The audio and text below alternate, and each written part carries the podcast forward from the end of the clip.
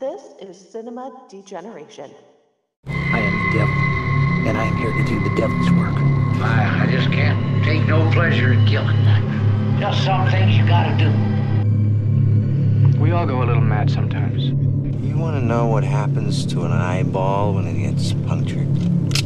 You just can't let them go. Go! Hi, I'm Chucky. Wanna play? Please, God. This is God. The dead will walk the earth. I'm just gonna bash your brains in. Your suffering will be legendary even in hell. Get me back my head. It's alive! It's alive! It's alive! They all flow down here. They're coming to get you, Barbara. On our show tonight, Howling Under the Full Moon, we will explore Charles Band's Empire Full Moon Entertainment. We've got trancers, sci fi epics, and vampires all in one place. When you need a break from reality, let our host show you through the madhouse of killer bombs, psychopathic cookies, and maniacal puppets. Don't be a squid and join us in the fun.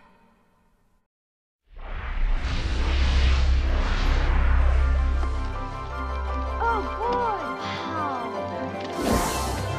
What's that?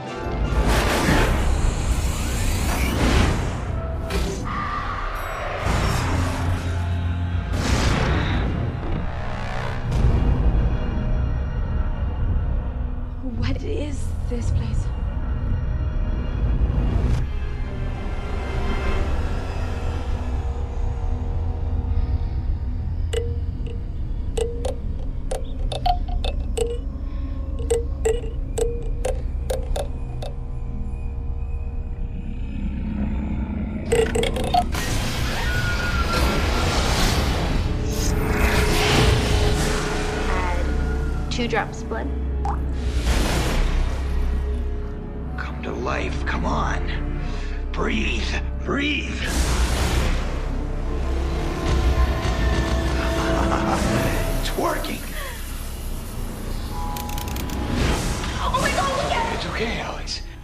They've been protecting the Toulon family for generations. He's found the formula.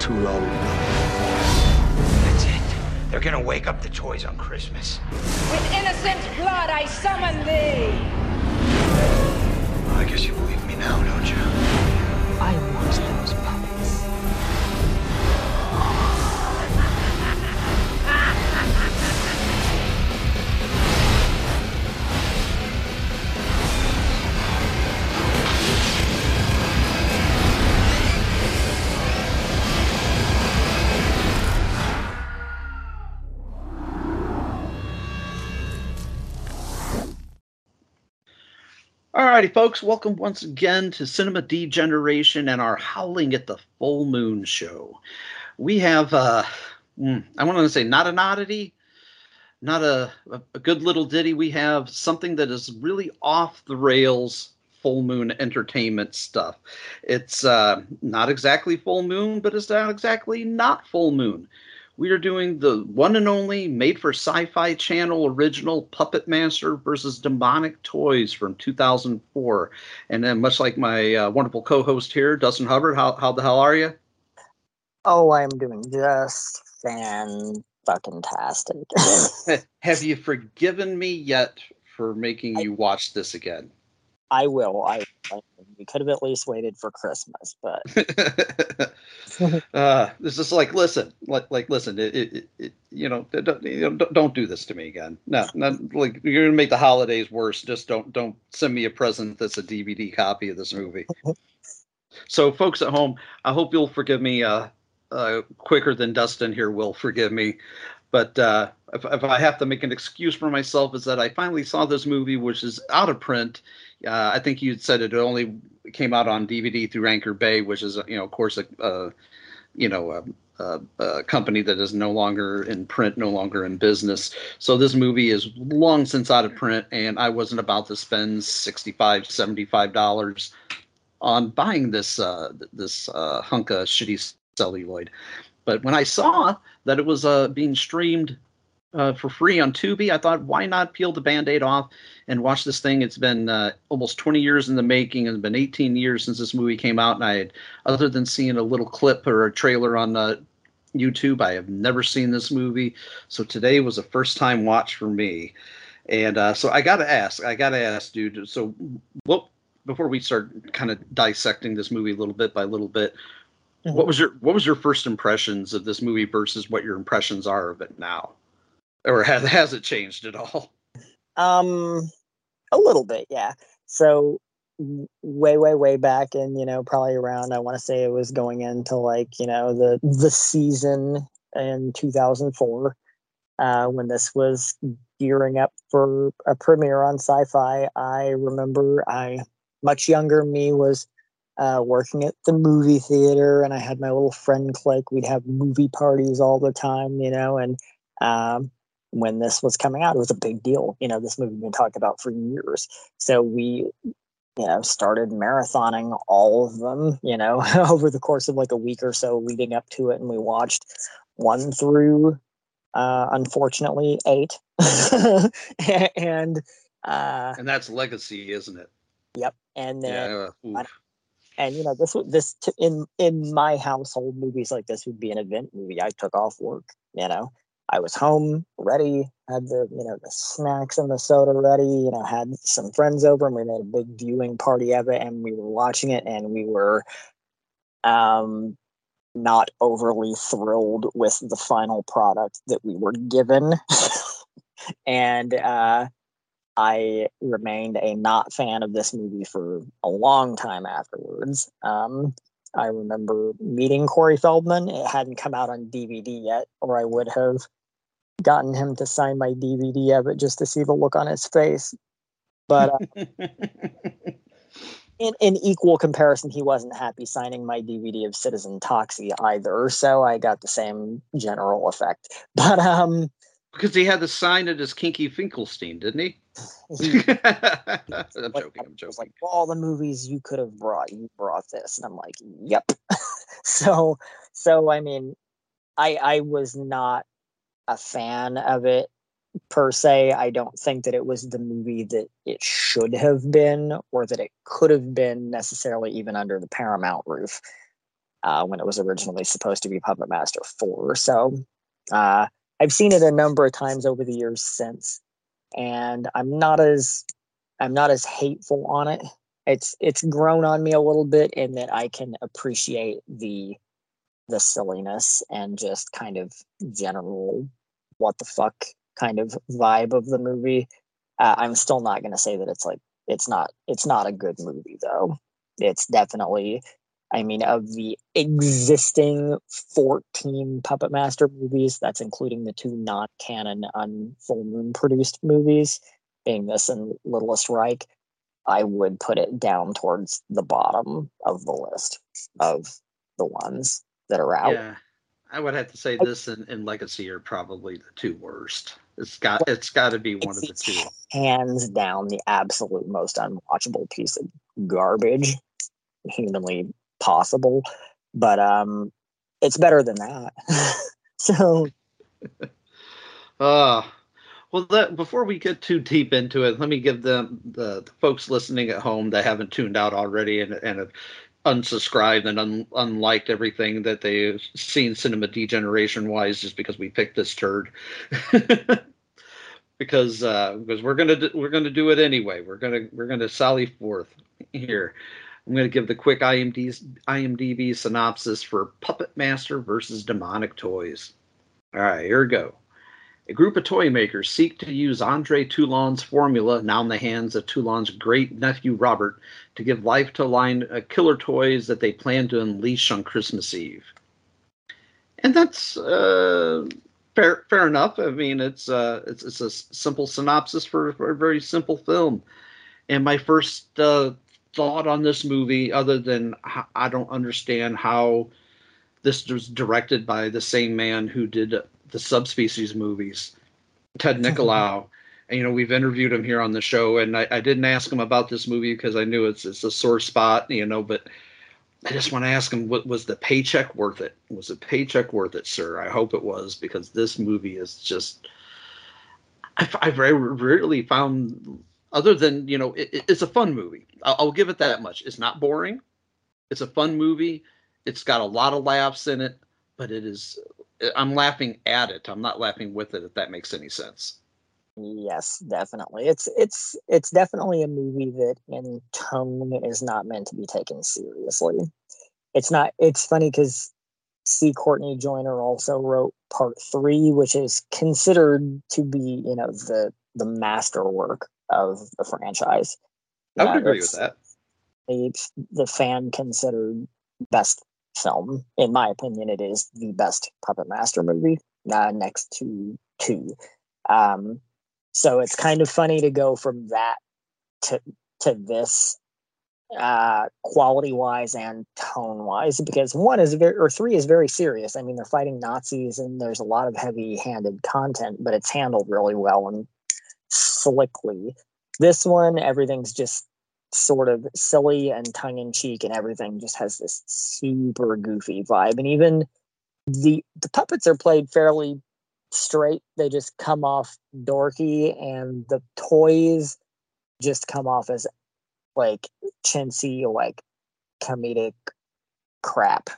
Yeah, I don't these, know. These toys, especially Jack Attack, is just like the Dollar General, the Great Value brand of of, of toys. like all the what do you want?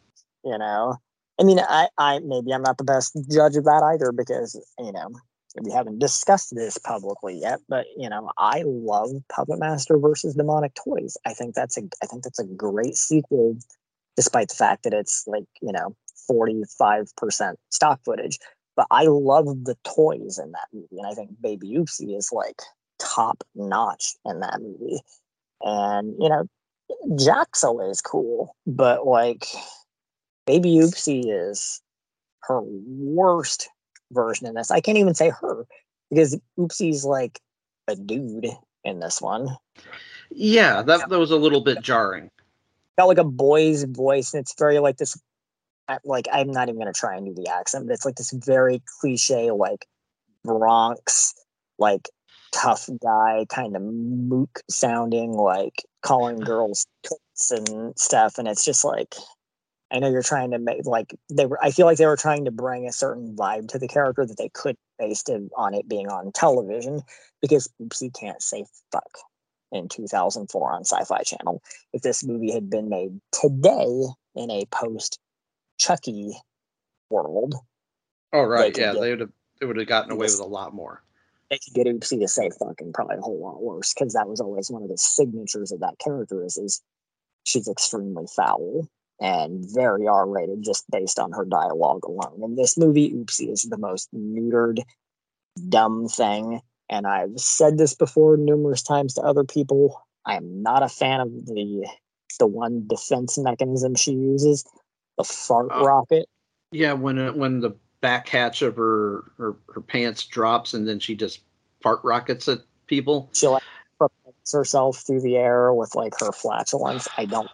That's taking things to like a whole new level of like childish stupidity that you know. And I, I've heard it said that full moon movies are like you know kids horror movies for adults. If that makes sense.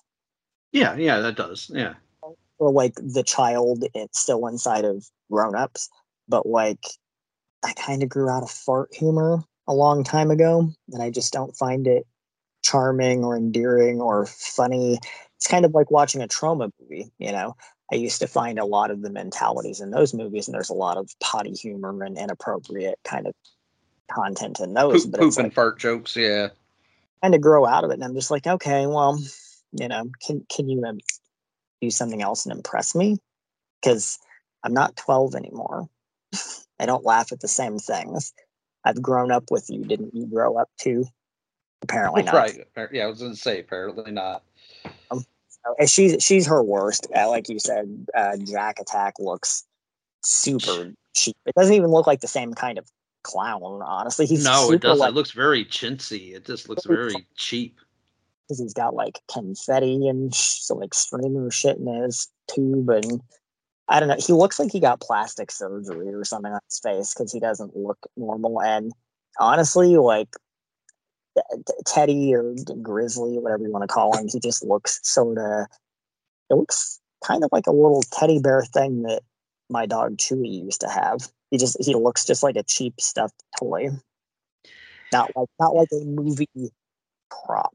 yeah, you know, like I thought that the they did the dem- demonic toys wrong in this movie. Like they did they did them wrong on many levels, but like the toys are worse than the puppets are, I think. yeah, the puppets are are considerably better than the you know what I mean than, than the demonic toys, but like they're still not done r- right. They don't Yeah. look right. The best probably looking one out of the bunch, and you may disagree with me on this. uh, I mean it's fine, but like Blade is the only one that looks kind of legit, but the rest of them just don't look good. And like six shooter, my God, man, looks so freaking cheap. And like, where is Tunneler? And where is Leech Woman? Why, did they not exist in this world? been rumors that this was originally going to follow after the events of part two, but it wasn't really true. It's kind of its own standalone thing, even though they do reference events from part three with the Nazis. But I don't know. I don't know what the decision for that was. There's some weird decisions as far as who got used and who didn't.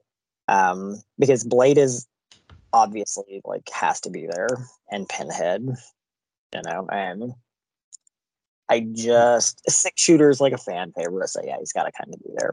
The money was there, so have him there. So, But I did you also feel like they tried too hard to tell us who each one of these puppets were because they call them out by name like at every turn, like oh Pinhead, oh Blade, and it's like this is Blade. Do you remember him? Like it's like yeah, if, if we're here watching it, we know who these people, who these puppets are.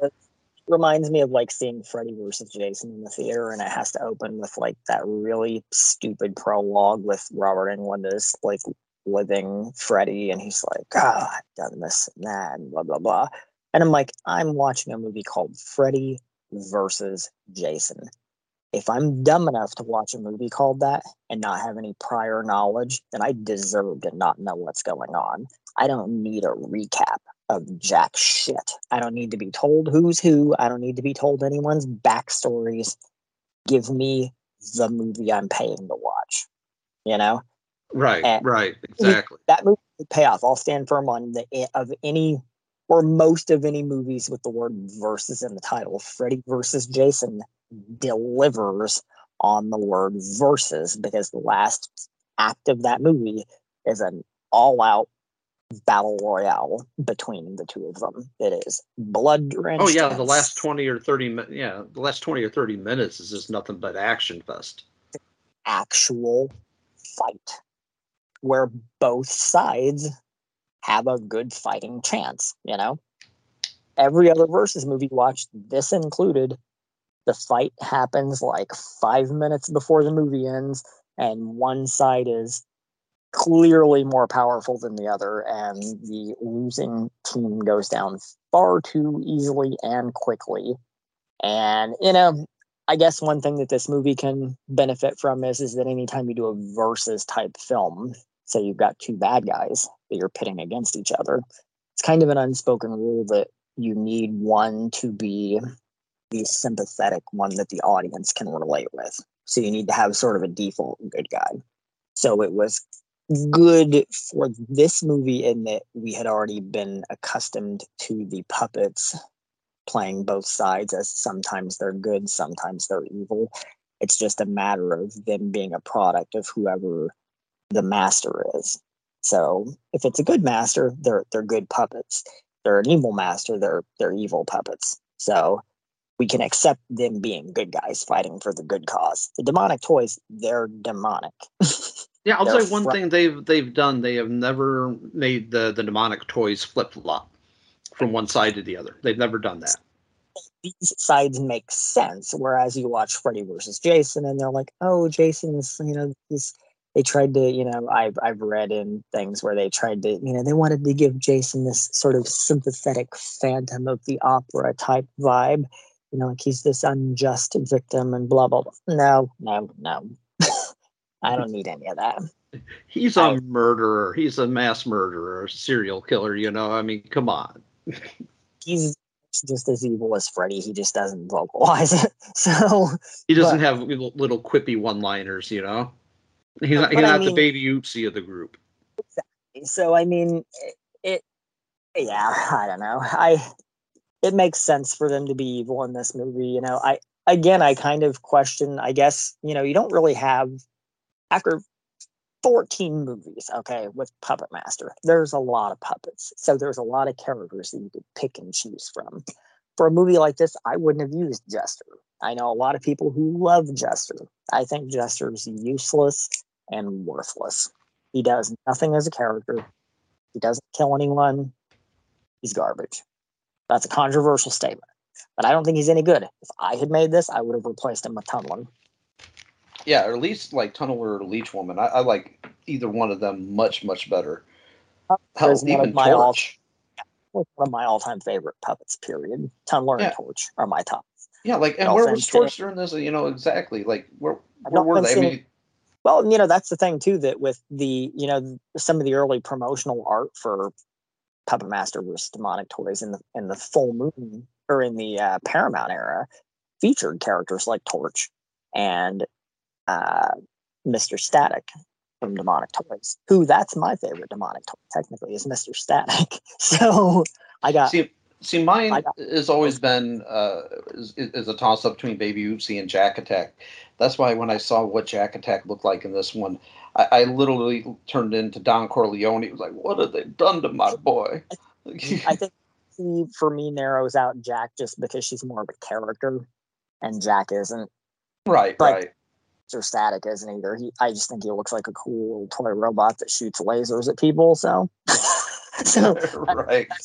my favorite, you know, non-Toulon puppets in the Puppet Master series is Blitzkrieg from the Axis uh, trilogy because I love an evil little tank robot. Honestly, I love Tank at the end of Curse of the Puppet Master. I just have a thing for I love little like tank toy type things.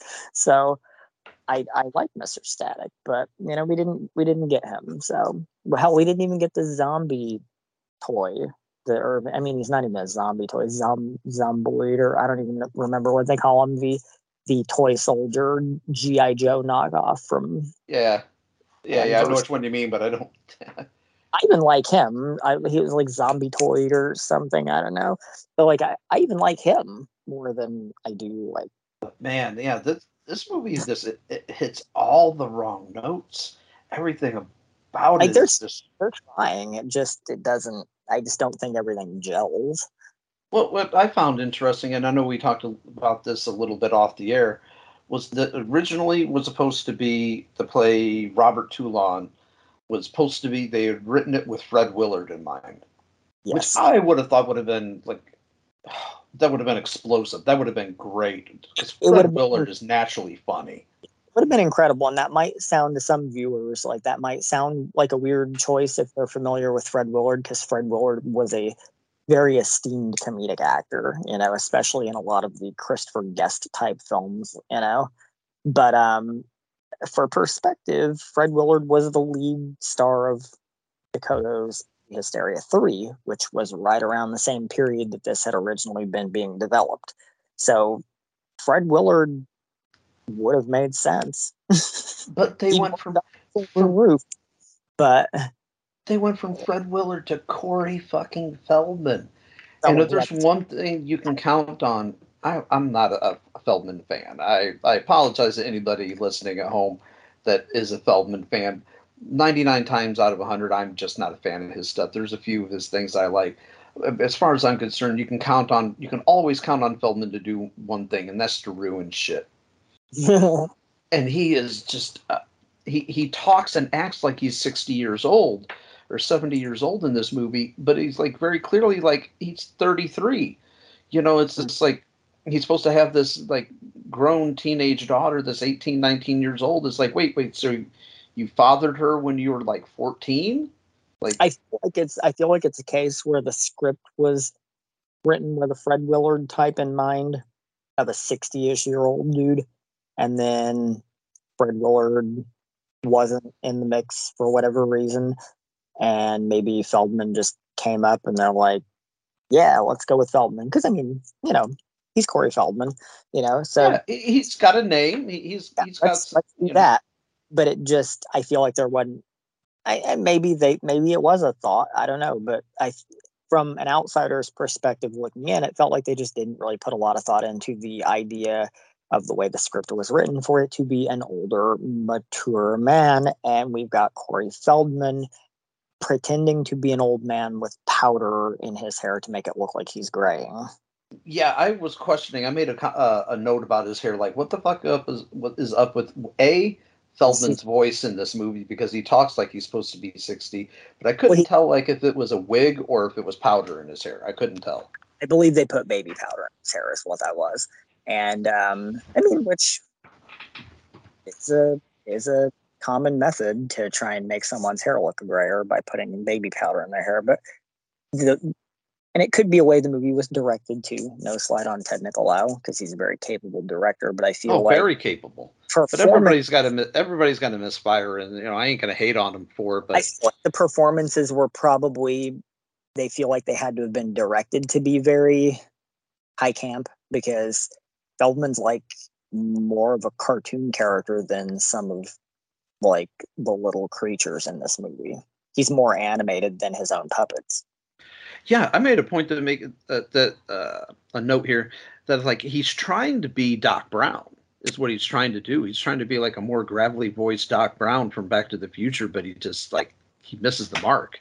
Just without any of the gravitas of Christopher Lloyd. yeah, exactly, exactly. Uh, and the, the, acting overall, you know, I used to this. Uh, you know a little bit more than I do on, on this, or actually a lot bit more on this. You said this is filmed in Bulgaria.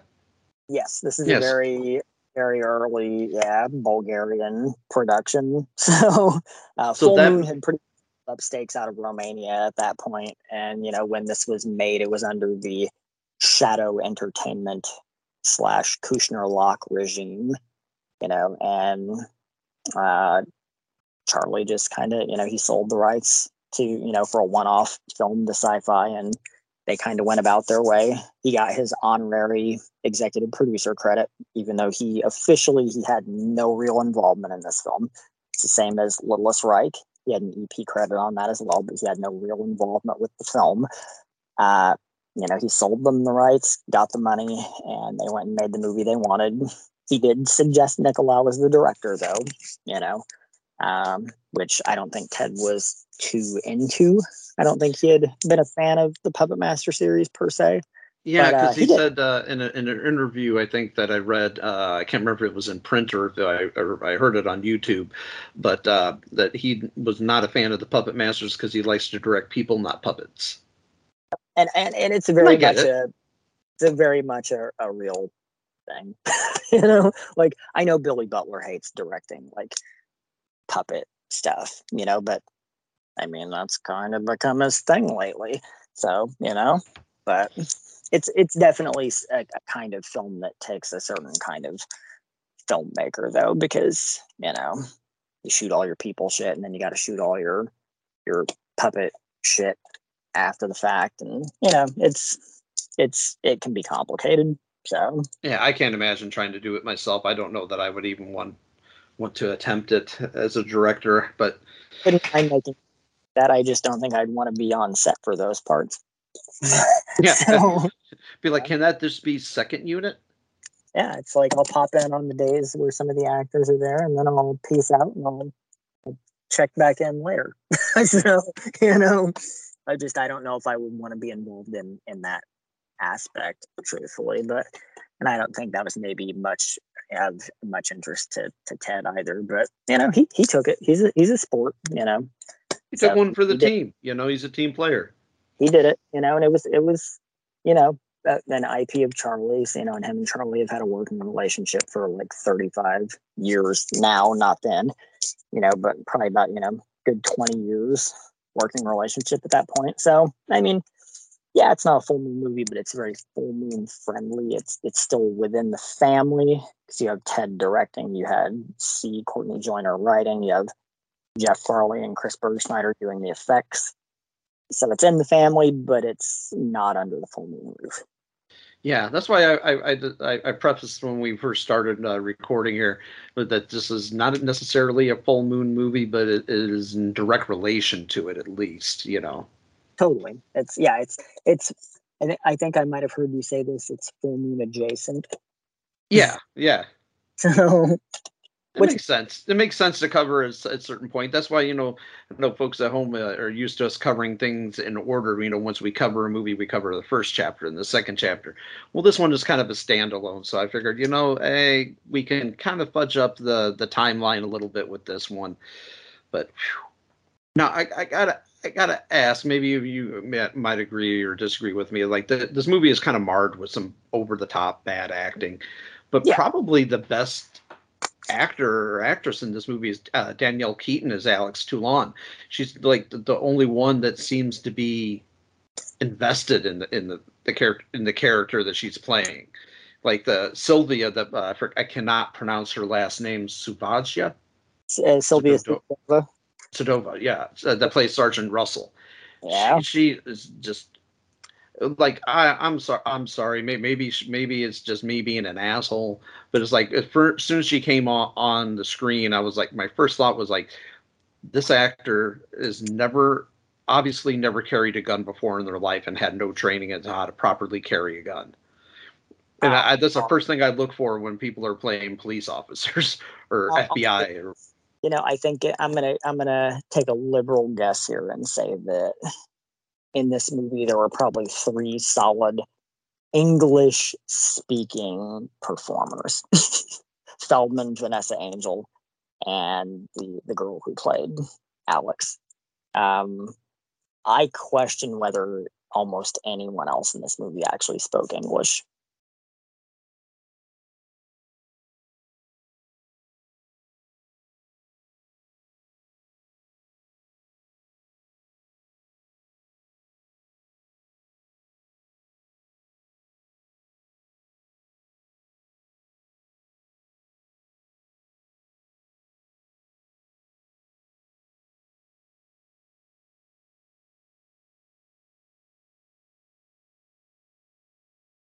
Oh I yeah, think- pro- probably not. That I mean, most of them probably were. Uh, they're all uh, Bulgarian, so they probably English, if anything, was not their first language. I think most of them spoke English phonetically, and if it was good enough, it was left in the movie. If it wasn't good enough, they were probably dubbed with English by by a different actor. So because a lot of them, and Sylvia Subadova is a good example as as the cop because that she does not know English. I don't care what anyone says. she doesn't feel like she gets it. No, I felt I felt the same way, and I didn't even know that when I was watching it. That, that- but I had the feeling like mm, this You has the it- feeling of something with some bad ADR. You, I mean, you know, if you look at it this way, I mean, look back at a lot of Romanian era set, you know, um, full moon movies from the '90s. You know, if if you're well, if you're anyone well versed in Romanian full moon cinema, you know, there were tons of supporting actors and regular extras that ended up in loads of those movies. Um, one one was a regular for Ted Nicolaou, uh, Ion Haiduc, who played the the cop in you know subspecies two, three, and four. Right, right, right, You know, right. Haiduc had been in tons of these Romanian films, and uh, Claudiu Trandafir was another one, and you know uh, Serban Celia Celia. I probably totally slaughtered his name, but um, a lot of these people spoke the English phonetically and just you know I think Haiduc was good enough at delivering it that he was maybe mostly it was his voice. I don't think he always understood what he was saying, but you know, yeah, it's but just, he he did it you well just- enough where it was passable. You know. yeah, you just have to basically look at it in that, you know, it's like it's like when they do movies in Canada. You know, it's really no different than making it's it's making a movie in a foreign country. Period. You know what I mean? You get X amount of people that you can bring on professionally that you can fly in, whether it be a budgetary thing or it is a political thing as far as filmmaking behind the scenes situations you know because some countries you're expected to have x amount of local cast you're expected to have x amount of local crew because if you're bringing the production there you're expected to bring work Yeah, to- you're expected to bring you know some money into the you know the the country. So, you know, in a lot of cases like that, you know, perfect example, bad example, but still, you know, an adjacent angle uh, example is like when Republic was making a lot of their direct to video sequels in the 90s, like Witchboard, you know, Mhm. I know which three specifically and some of the Night of the Demons sequels, especially three, you know, they were shooting a lot of those in Canada. And one of the rules in Canada was that, you know, those those were both Kevin Tenney properties you could only have an American either write or direct. They couldn't do both. Oh, I see. I didn't know that. Wrote which Witchboard, The Possession, and he wrote Night of the Demons 3. He wasn't allowed to direct them because they were being shot in Canada. They had an American script, so they had to have a Canadian director.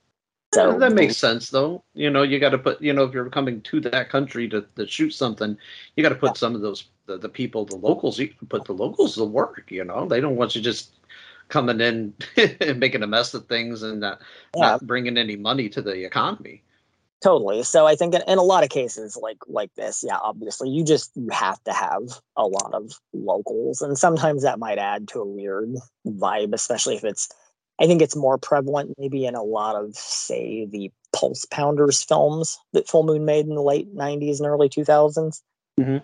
There are a lot of like kids films and it's supposed to be, you know, middle America, you know, but like everyone looks clearly like Middle Eastern.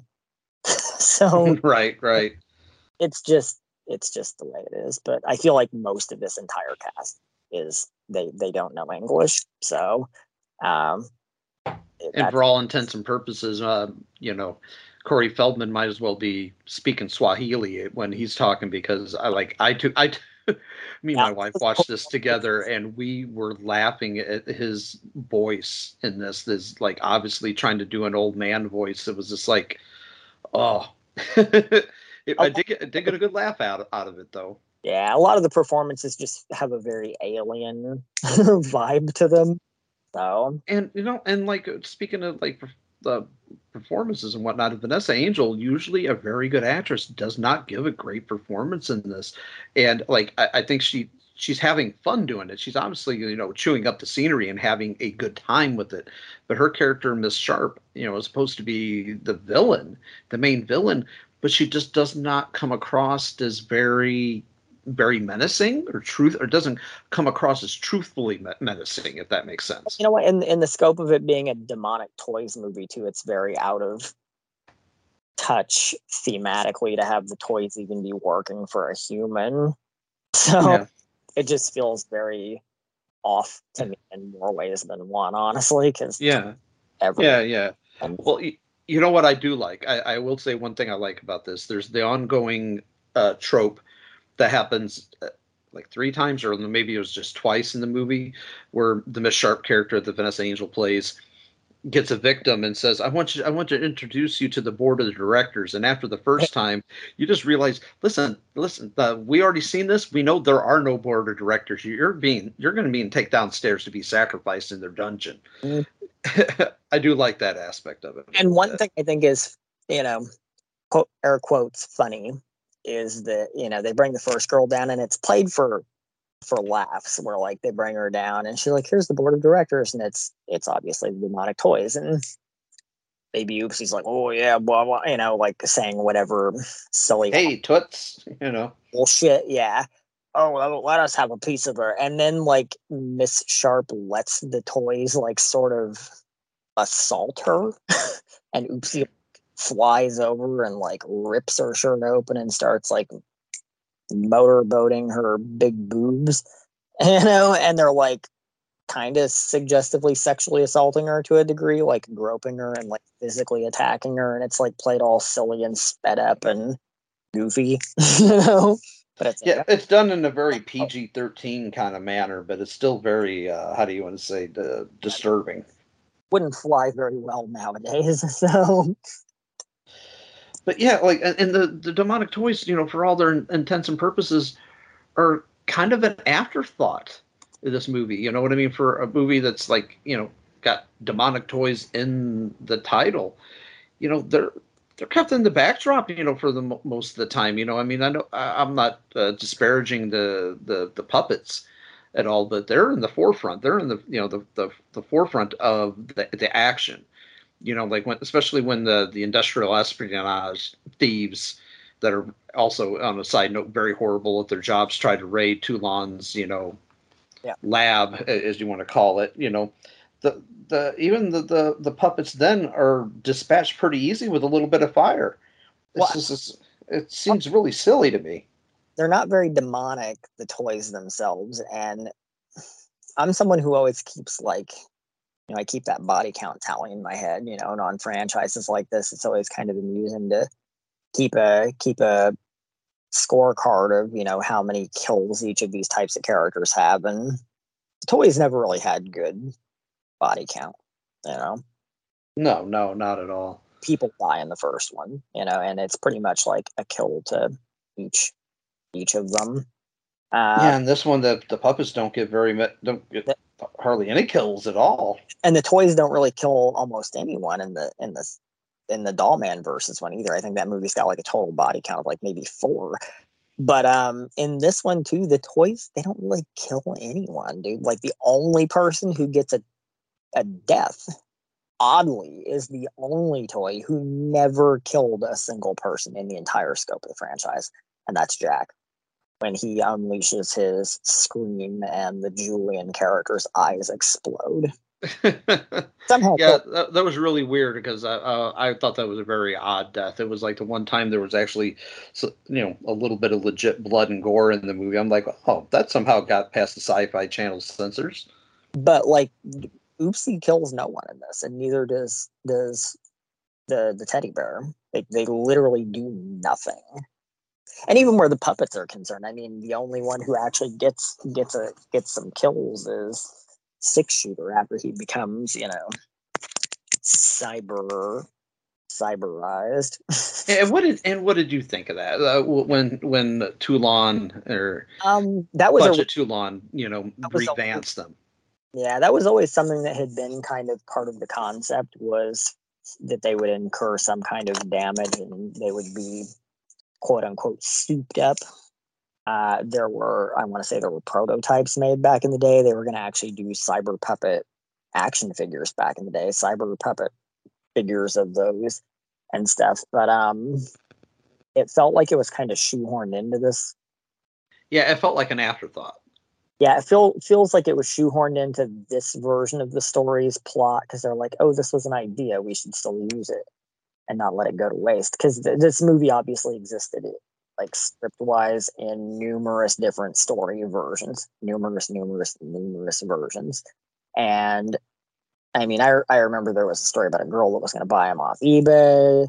There was this story, you know, and then stores the puppets in the Toyland warehouse. There was one where like doll i remember reading one plot line breakdown where it was like doll man was like orbiting earth in a spaceship and he had like the toulon puppets with him and they go back down to earth like jason x style and find themselves at like the toy warehouse and the toys are there in the battle and i mean this movie existed in a lot of different written forms i think or at least visualized concepts Yeah, yeah, and, and I feel like any one of those concepts would have been better than this one.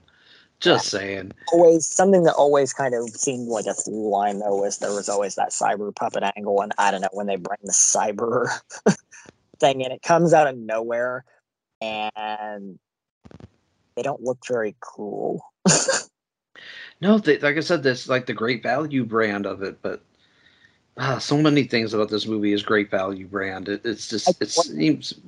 And I, I don't want to be hate, you know, I don't want to be a hater. I don't, you know, I'm not trying to like diss any of the work that I know. Like Bergschneider and Farley are like really great effects guys, and they work really hard on the stuff they've done. And if they're making like you know like a later Evil Bong sequel or something, you know, and they got to mess up that same prop, you know, from the first movie. Like they always try, you know, do, tried to deliver the best they can on the money. So I'm sure they delivered the best of what they could on the the budget for this thing. I just feel like it needed a bigger budget. Yeah, it just needed uh, it needed a few extra dollars. yeah, to do it a proper justice, because all the the the little characters just feel kind of I know they weren't cheap, but like from a viewer standpoint, especially with what we've seen prior to this with either franchise, they they just look way better and more articulate and more like actual characters. Because it's funny because the toys feel like more realistic characters than the puppets in this. The puppets are so no pun intended, but wooden. I, I, I, see what you mean. I, I get you. They just in a lot of scenes they just stand there. They don't do anything. And then when they do do something, there's these overly ridiculous like like these noises like they like they make these goofy sounds and they move and there's a lot of just like oh they're running they got to move their arms up and down up and down up and down like there's some program toy or something. And they yeah like like it's almost super exaggerated movements. Yeah they look and act like they're almost robotic when they're not. They just they feel like less of like real visualized characters whereas you know in some of the other puppet master films they actually feel like real characters. I guess Baby Oopsie will always feel like a more articulate character just because she speaks. Right, right, and, and and Jack Attack for that matter because he's always cackling, he's always laughing, and ha- eh, you know, and even you know on some of the better films, you know, I mean, even you know, some of the puppets would make noises. So, so, but yeah, I, I get you, I get you, but trying to think of what other little bits and pieces of this that I want to tear apart here. Now, now I'm not saying this as, as a as a negative, but the master, the master demon Baal, when it comes out, he he, he looks like like he's Oderus Urungus's from Gwar's cousin. Yeah, he like, he, he looks like a Gwar extra.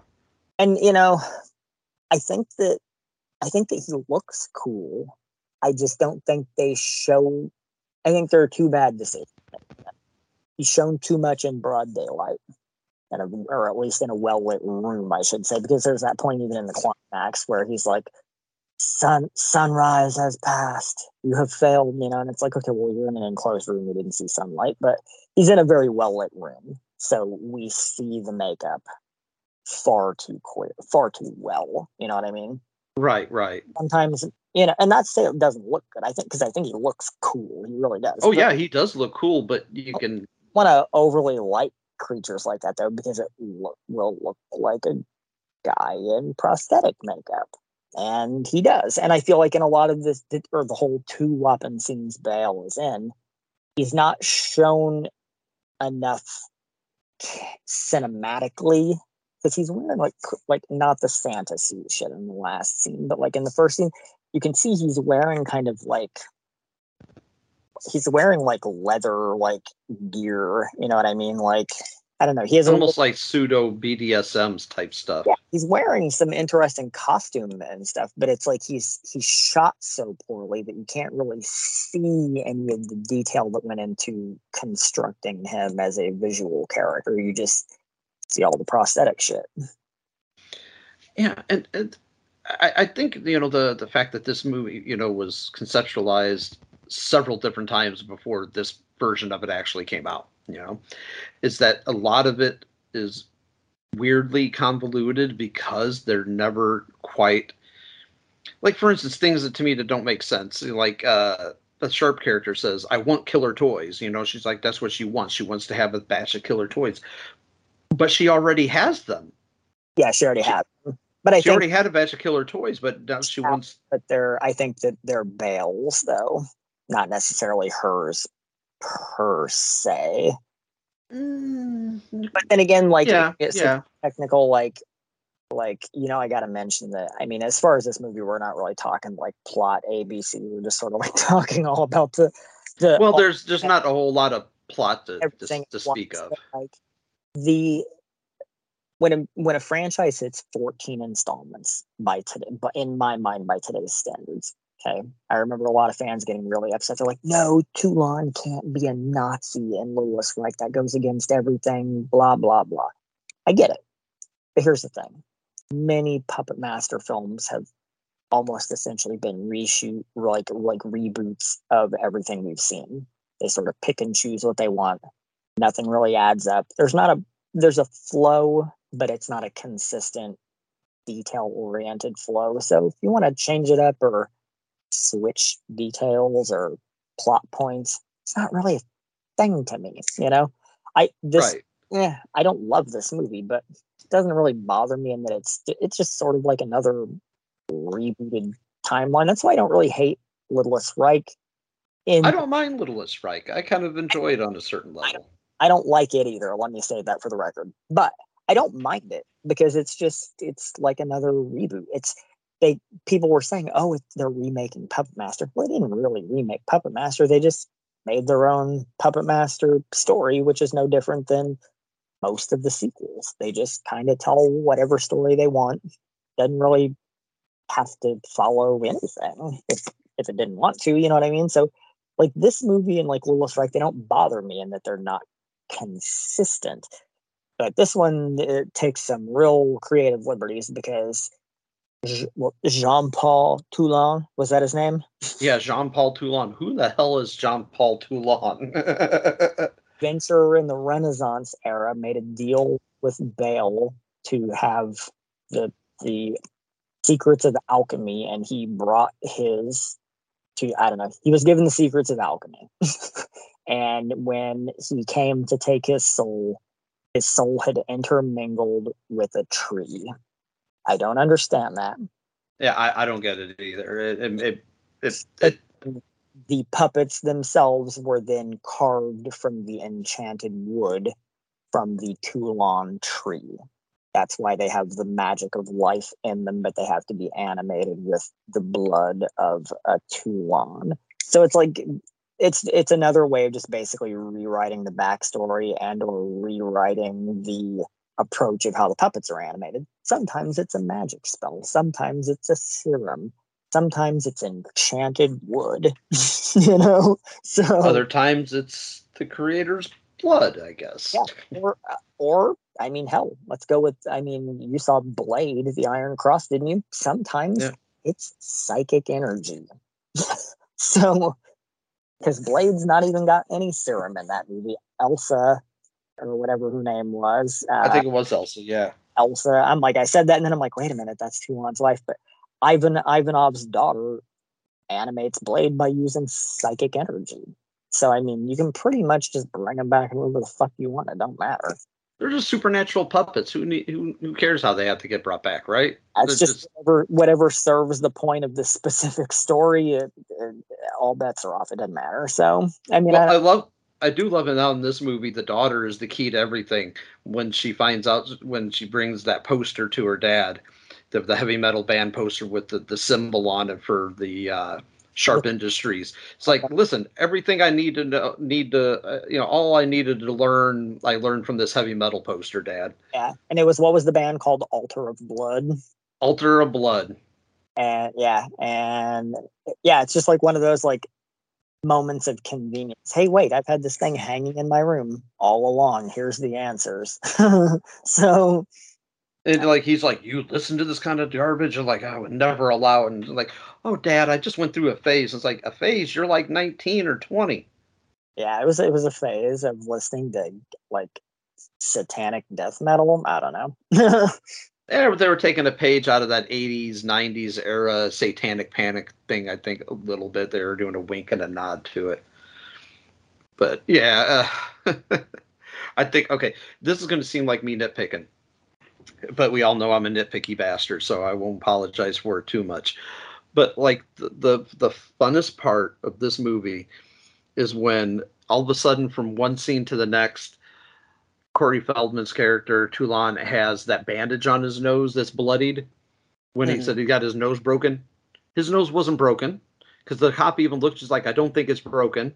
It was not bleeding, but all of a sudden he has this bloody bandage on his nose with this line that looks like it was drawn on with a red sharpie. yeah.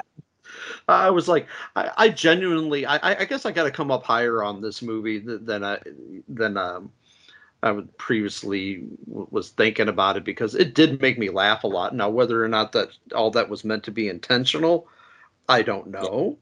Yeah, if if you take it on the the silliness factor, I think you can find a lot of amusement in it. But like as a puppet master movie, it doesn't rank well for me. As a demonic toys movie, I maybe don't hate it that much because there's not really as much to compare against statistically, you know. Well, yeah, uh, there's there's not as as many uh, chapters in the demonic toys stories or as uh, Puppet Master movies. That's for sure. There's only like three official Puppet Master movies, and then like this fake installment, and then the Oopsie spin-offs. So, which I find the Oopsie spin-offs to be much more satisfying than this movie far more superior than than most of the actual demonic toys content truthfully in yeah, my opinion yeah. I would. It is of note too, though, that you know when this movie was made, this was this premiered in premiered for Christmas of 04. In 06, we got the first Evil Bong film. One of the Bong World cameos was Jack. When oh, that's right. Yeah, in the first Bong World, wasn't it? and mistakes him as some kind of like a jukebox or something, and she tries to like crank him, and then this movie's Jack pops out of the box. Was it this movie's Jack? Was. I'd have to rewatch that because I didn't. I didn't. I admit I didn't notice that. The, the primary EB prop was built by Farley and Bergschneider. So you know, it's all the same hands. So. oh man, I, I, I guess uh, like we have like the, we did they did do like the the second wave of puppets in this movie. I'm, I'm making a weird segue here. When the first wave after the first battle, when the industrial espionage thieves come in and they set fire to the place and you know they burn up a little bit. So we get like you know battle weary puppets. Mm-hmm. They're they're they're they have a cool look, but like uh, some of them, but man, I I I really like like the battle weary uh, six shooter. I but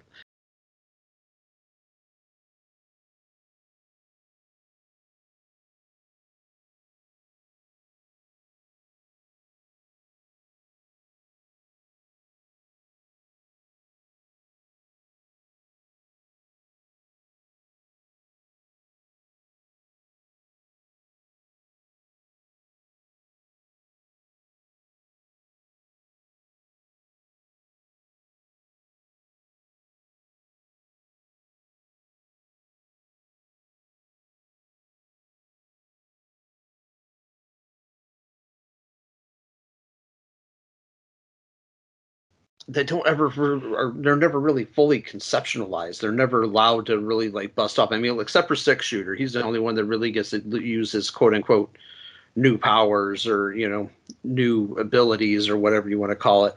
But everybody else is just kind of just gets a new look and it's just like hey we you know we just rebooted your look. You got a makeover. Yeah like six shooter has the most because he's got like laser beam guns then and he has like this like sort of terminator-ish looking like pat robot patch over half his face yeah yeah uh, but then like pinhead just got like robot hands i don't know they don't look as big anymore to me and Blade. I don't even remember what Blade's soup up was. Didn't he just have a different knife hand? Maybe. And then like Jester did Jester have like the like a like a club mace thing for a hand? Yeah, yeah, that he hardly even gets to use. it's just it's like and they don't even use any of that really at, at the end of the fight blade just does this like weird like circular spin thing and just chops up the teddy bear in like two seconds flat and pinhead just squishes oopsie's head and knocks her into the the pit and jack i don't even remember what happened to jack. He was the one he got punched by jester didn't he? Yeah i think so yes. They're just all they're all defeated so like lazily. And for a body count too the movie has like you know a 10-ish plus body count but like most of them are just like people being shot with guns.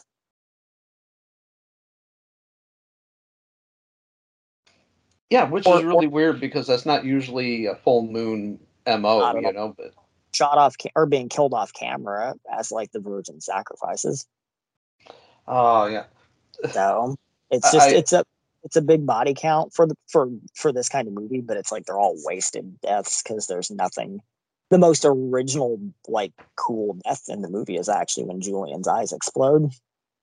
Oh yeah, when Jack attack uh, Jack does the the scream, makes his eyes blow up. Oh, oh that's because that's like the most. It's like the most cool kill in this movie from the most unlikely like toy that doesn't kill anyone. Jack doesn't kill people.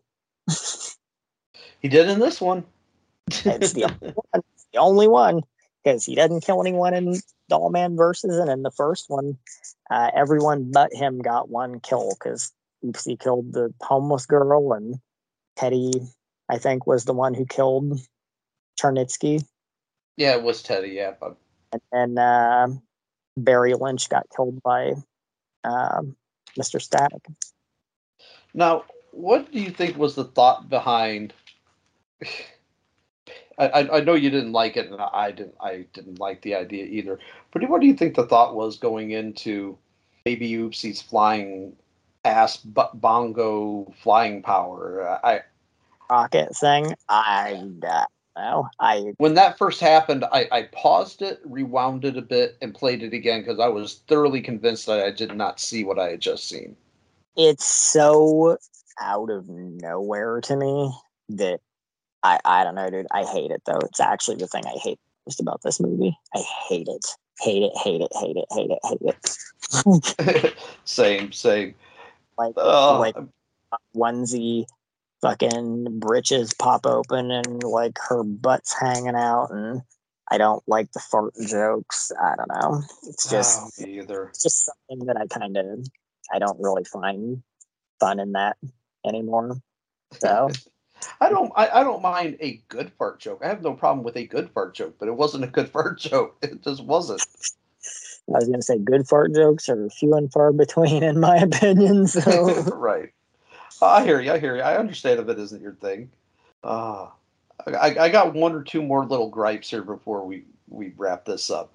Now I got a the the line that Miss Sharp has when she's trying to get into uh, Toulon's pants. She's like, you know, she says something to the effect, "Was gonna kill you anyway. I, I wanted to give you the chance at some mercy sex." That line was so fucking ridiculous. You could tell Miss Angel, Vanessa Angel, was not into this. She was just like, "You want me to say what?" it was just like it was so um, ridiculous. It's a funny line, though. it's a funny line. Oh yeah, uh, there's so much. Like I said, whether or not it was intentionally funny or not, but man, it made me laugh. Like she's like, "I want you to impregnate me." Oh wait, no, I want you to make love to me. Like, well, what? what, what there's kind of a big difference between the two. Kind of a big difference. Just saying. But uh, the other the other thing that I thought was a big plot hole was at the very end, after everything's going down uh, Officer Russell, the police officer, she literally waits to after all the action is done and after the shit has completely hit the fan to call and warn her family about the dolls that she brought home with them. she had her own dolls. Like, oh yeah, I better call my family and warn them to throw those dolls out. Like, yeah. you wouldn't have thought about that sooner. Yeah, you would you would think, but I mean, being that they were all defeated, the toys should have been okay, right?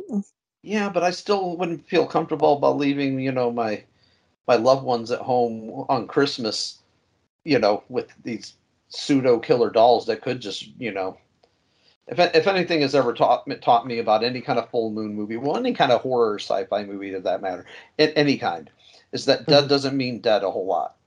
Dead just means dead for now.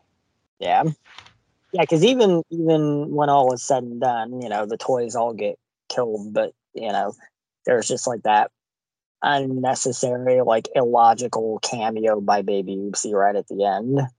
Oh yeah, and and not head crushed with any of the green. She's got like had like green goo coming out of her head, like she was Michael Myers in Part Six or something. But like none of it, right? And she's just kind of like chilling on the on the rim of the the pit and addresses the audience in a sort of you know fourth wall breaking moment, and then just sort of hops back in the hole for no reason. So, well, hey, if, if, anybody can get away with breaking the fourth wall and talking to the audience, it's Baby Oopsie. Damn it, she can get away with it. Yeah, I I guess. I'm trying to find something here to grab onto. Help me, man. Help me here.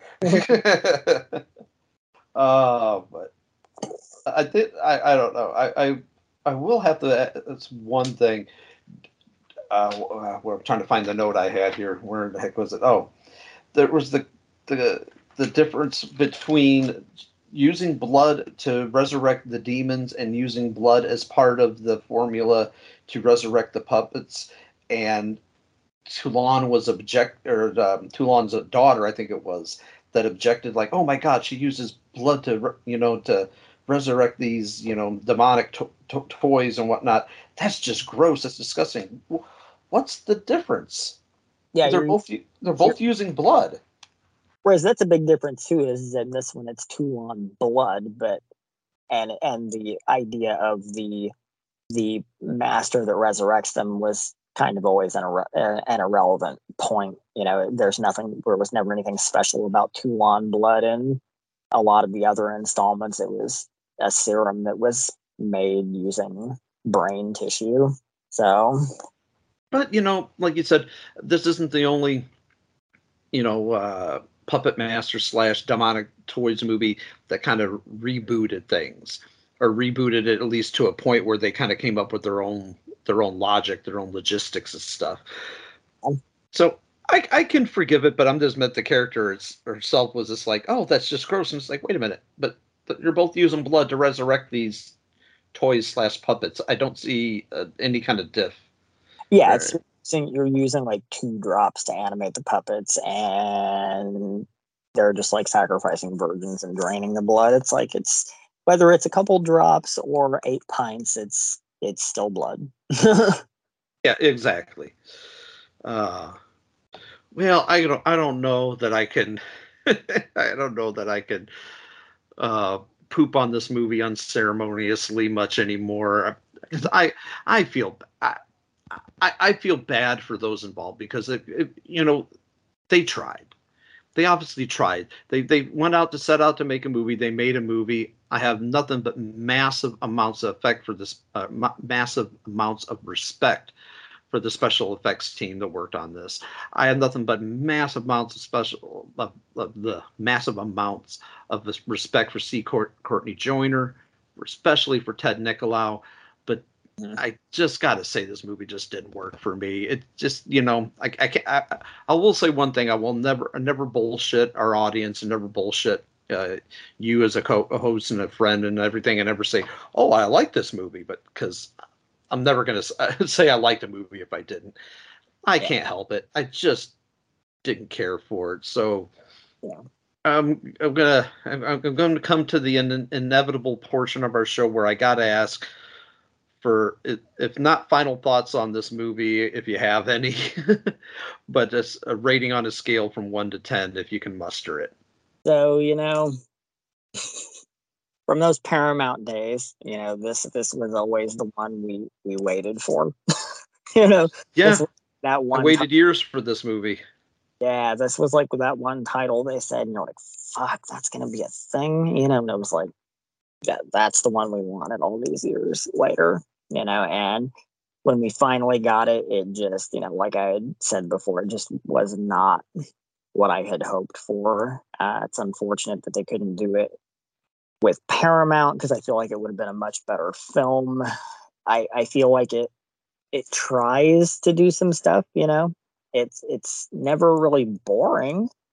Yeah, Uh, it's never boring. I will I will give it it- that much. I, I can never I can't say that it's n- never really very good either though. It's it's it's trying to do things, but at the end of the day too, it's just really overly silly and goofy and tonally doesn't match anything that came before it, which I guess is okay because it's you know its a standalone thing. But um, the the casting is off.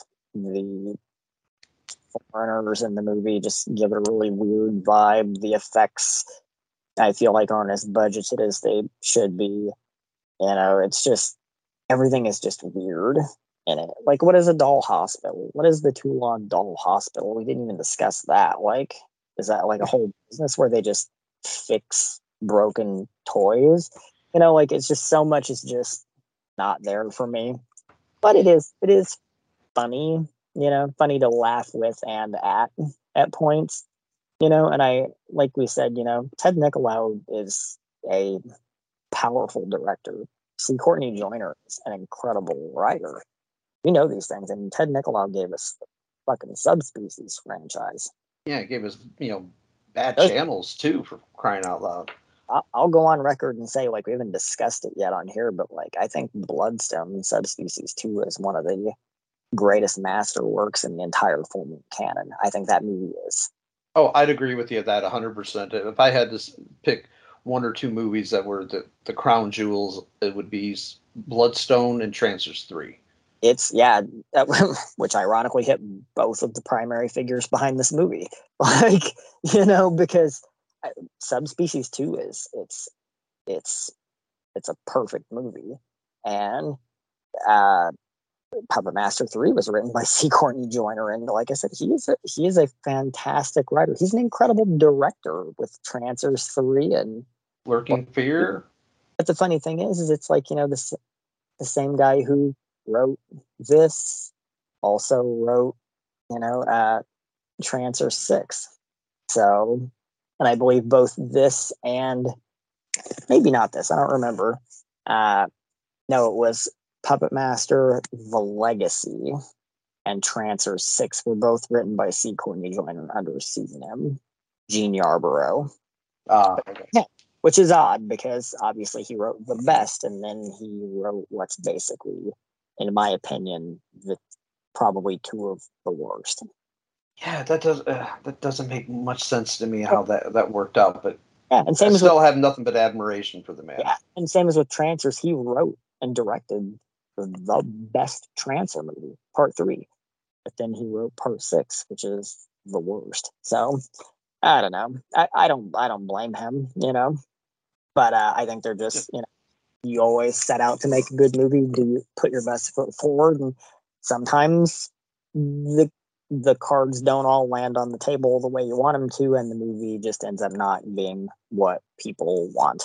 So i don't think that this is a good movie it's an amusing movie but i will not say it's a good movie um, Same, same. and like I said, I've gotten, I've become desensitized to it over the last 18 years. I'm not the angry, you know, 26 year old I was back when it first debuted. So, I, I- feel like I'm a little more angry about it because I didn't see it until just now, until Yeah. today. until eight years later. So, I mean, it's sat with me for, you know, the better part of two decades. So I've, I've eased up on it a lot, but I'm not going to still say that it's a better, better film than I thought it was back then because it's really not. You know, um, I, I feel like I want to give it a higher rating, but it still might feel high to you. I'd give it a six point five. Ooh, sir, I don't Which- know how you can do it. You know, in my opinion, you know, by like grade school standards, that's like a D. Yeah, yeah. So Uh, I can't give it quite that high. Uh, I mean, I agree with a lot of what you said. It's a fun I- movie. It's not a. I, I rewatched this before I watched the original Doll Man again. Oh man, I I rewatched don't, it. I don't know if I can forgive you for that statement. I'm just kidding. I'm just this kidding. before I would rewatch other movies Ted's done for Charlie, like Ragdoll or The Horrible Doctor Bones. Yeah, I still have not seen Horrible Doctor Bones, but by all accounts, from what you've been telling me, it is not a great movie. Good. It's you know what? You picture everything that's right and perfect and wonderful in the world about bloodstone subspecies two. Take every bit of that out of the movie, and that's what you have. Horrible Doctor Bones. oh gosh, that's bad. That Life is bad. unfun piece of garbage. Like this is more fun than that. so, I will say that. Uh, I will agree with you that this movie is fun. It's it's never boring. I can't like super super hate on it because it does it, it it does amuse me even if in bad ways, but it does amuse me. So Yeah, um, I, I'm coming in at a three and a half. I, I'm struggling to give it more than that. yeah, What's that? I just said, oh, I felt it. I bet you were probably expecting me to come in even lower than that. I was yes. Our chat probably brought you up from like a two to a three and a half. So My, my, my original rating when I, I had written my notes was two and a half, there you go. And and I came up a full point, as I usually do. I usually either come up a point or down a point depending on our conversations. And ironically, I came. I even though I said I, I I am more forgiving of it and find it more amusing than I did back in the day. I actually lowered my rating because I was originally thinking I would probably give it maybe a seven point five or something. Because, but I just I can't justifiably give it what in my mind would be like a C because it's not a C film. It's a it's a D film. It's at least D minus, man. Yeah. So But I will say this: it's it's a fun movie. six I point- had fun riffing on it. I had fun riffing on it, like a like a ri- RiffTrax kind of thing, or a Mystery oh. Science Theater three thousand kind of way. I had fun tearing it apart, if that makes sense. absolutely. Because like when I was watching it with my wife, we both had we both had quite a few chuckles because it was first time watch for both of us, and we both had this a lot of laughs going. What the fuck was that? Like if we said what the fuck was that once, we said at least ten times during this movie. Like what the fuck were they thinking? But you know, she's seen several of the uh, demonic toys and, uh, and Puppet Master movies along with me, and even she was just like, I don't know what they were thinking with this one. I'm like, I don't either, but it's fun. So I, even though I usually ha- have a cutoff point with a five, I always say five is my cutoff point of being able to recommend a movie. Now, for those of you at home who like a good bad movie, you know, I can't say this is a good bad movie, but it's a fun bad movie. So if you want to laugh, something you want to, you know, pop some popcorn, drink a couple of beers, or smoke a doobie, you know, you know, sit around, hang out with Rabbit at his new pizza, you know, his new pizzeria, and like ha- smoke a joint or something, you know, have a six pack of brews. in the back of my mind, I picture what will eventually become Evil Bong Nine, and it will totally be like Rabbit running a pizzeria. well, he was already had, you know, he had his beanie weenie fucking uh, re- restaurant in Infinity High. So I mean, you know, what, what- His his his fancy restaurant and his bowling alley and, and a head shop, so it seems right up his alley. So well, maybe they can hire me to write the, or hell, hire the both of us. We'll write them a new Evil Bong movie that takes place at a pizzeria slash movie theater where he's only watching bad movies, and this could be the movie they're watching. there you go. but you know, still, uh, uh, I I can't quite say I'm glad I finally watched it, but I'm relieved I finally watched it because by all accounts, um, um, um, you know, all accounts, it's it's a bad movie. It is. But you know, but you know, I have a thing for bad movies. This one's just not one that I will probably ever watch again. But I'm glad I finally did watch it because now I can finally see, say that I watched every single you know Puppet Master and Demonic Toy movie. So I'll leave it at that. I'm glad I'm a completist and I want to see everything that you know every chapter of a story. So I'm happy I finally watched it, and I will leave it at that. Yep. I mean, Uh, you rushing out to to buy the overpriced used DVD. No, no, I will not. Now, if somebody wants to send me that DVD for free so I can complete my collection, that's that's another story entirely. But no, I will not be spending sixty to eighty dollars for this. Hold out for the eventual Vestron Blu-ray. what you don't think this will be put out by fucking uh, Severin or uh, you know Arrow Video or something? I think the Criterion comes out for Christmas. Yeah, they're gonna do a double bill of that and uh, Bud the Chud. I hear. Bud was long overdue. So. oh man. Well, folks, Uh, listen at home, I, I assure you, I promise you, the next movie we're going to do is going to be much more classic. It'll be much more in tune with regular full moon. This was the one oddity that I wanted to get out of the way at some point. I figured it would only happen whenever that I, you know, somehow came across this on DVD. But thanks to whoever you know managed to get it uploaded to Tubi because at least I didn't have to spend eighty dollars to watch it, and I'm very happy because that would have been about seventy-eight dollars too much. but like, crying so hard right now. What's that? You'd be crying so hard right now. Oh, I'd be like, Jesus, man! I could have like put a quarter tank of my uh, a gas in my car for eighty dollars. Yeah, right. uh, well, dude, I do want to. I want. I want to say two things. I want to thank you, a for for weathering the storm and watching this again on my account to help do my silly little show here. And I hope, and two, I hope you can forgive me for making you review this movie. I, you know, you could have asked me to watch far worse things like Horrible Dr. Bones or Trancer 6, but, um, you know, I can take it. It's, uh, there's far worse Puppet Master movies we could talk about. So, yeah, the first far worse things I could have uh, forced you to watch and forced you to review, right? I, I could think of two or three Puppet Master movies I'd much less much less rather watch than this. So shots fucking fired. Boom. Two or three. So you can think on that one because you know I hate Legacy, but there's a few others I'd rather watch. Ooh, well, I guess we'll get to those eventually. If the, we keep this show going at, at the rate that we're going, we'll we'll hit those eventually, right? Oh yeah. But, yes. Um... Well, we're going to do the rest of them in order because, like I said, this was an oddity. It's like not technically, you know, a full-on, full-fledged full moon movie, but you know that's why we did this one kind of out of sequence. So the next one we're going to be doing is Puppet Master Two, which is infinitely, infinitely a much better film than this. Oh God, apples and oranges, dude. oh yeah, but apples and oranges more like apples and horse turds. I'm going to say. I don't know. like caviar and chicken shit. So, chicken shit and chicken salad, sir. Here we go.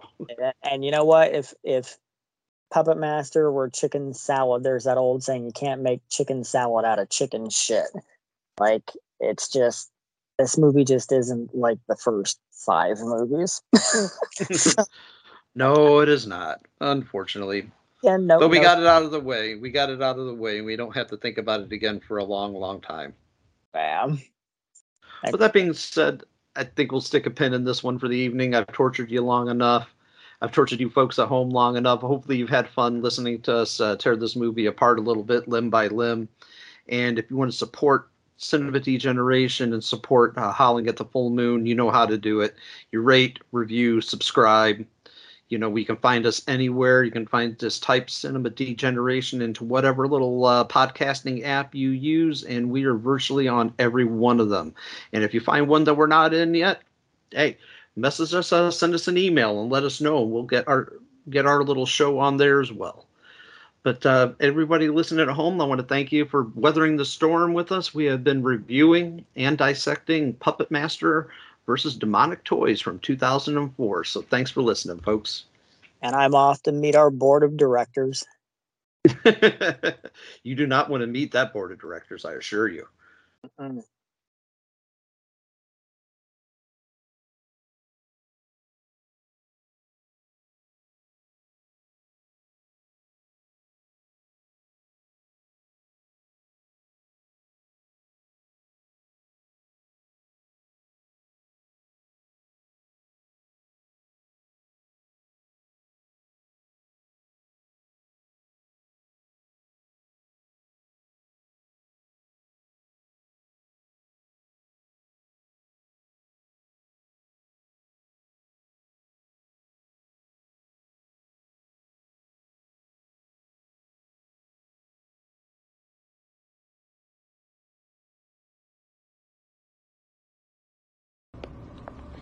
Christy. There is absolutely nothing to worry about. We have something oh so fabulous in store for you. Come on.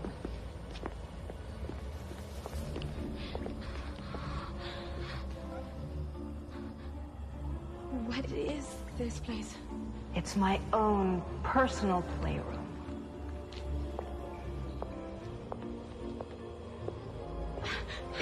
Favorite place in the whole world. Well, don't be afraid. I'm gonna let you play with my toys.